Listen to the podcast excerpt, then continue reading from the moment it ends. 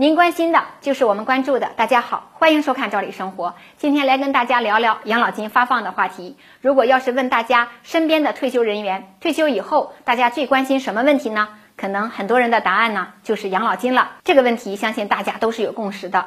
就说养老金上涨问题吧，一年呢涨一次，那这个话题呀，退休人员得讨论个大半年。年初就预测盼望养老金调整的政策上涨完以后呢，就要着急养老金的落地呀、补发呀，还有啊，相互间还要进行比较。我们在前几期话题中曾经谈到过一个现象，就是很多老人一到发养老金的日子，就早早的来到银行排队查询呢，养老金到账没有，或者呢直接把所有钱取出来。有的人呢是安排自己的吃穿用度，求医问药；有的人呢是资助子女。而有的人什么也不为，也不取，就是确认一下这养老金呢发没发下来，也就是图个落袋为安。所以呢，每到这个时候，银行也格外忙碌，老人也很辛苦，早早的来排长队。因为啊，有一些自助的设备，老年人还不会使用，他都是要依靠窗口来操作。我们之前曾经跟大家分享过，很多地区养老金发放渠道要变了，之前呢是各个指定的银行。以后啊，要通过社保卡来发放了。那统一之后呢，可能老人领取养老金就更集中了。比如指定是工行，那大家都要到工行来查询和领取。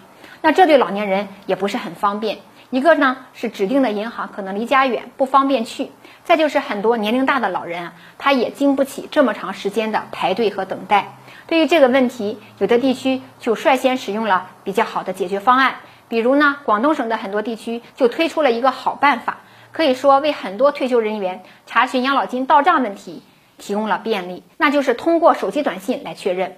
广大退休人员能够收到账户变动的提醒，因为对很多人来讲，这个账户啊，它不仅仅是每个月固定的养老金进账问题，它还有一些补贴呀、补发的待遇啊等等。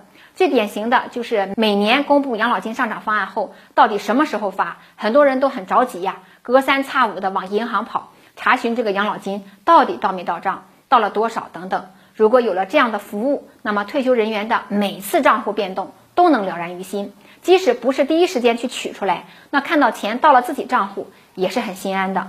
毕竟对很多人来讲，这个养老金呢是唯一的生活来源，可以理解。所以我觉得呀，广东的做法真的是很贴心，让很多退休人员心安，也在一定程度上缓解了银行的工作量，值得全国去推广和使用。关于这个话题，您是怎么看的呢？期待您的评论、点赞和转发。明天见。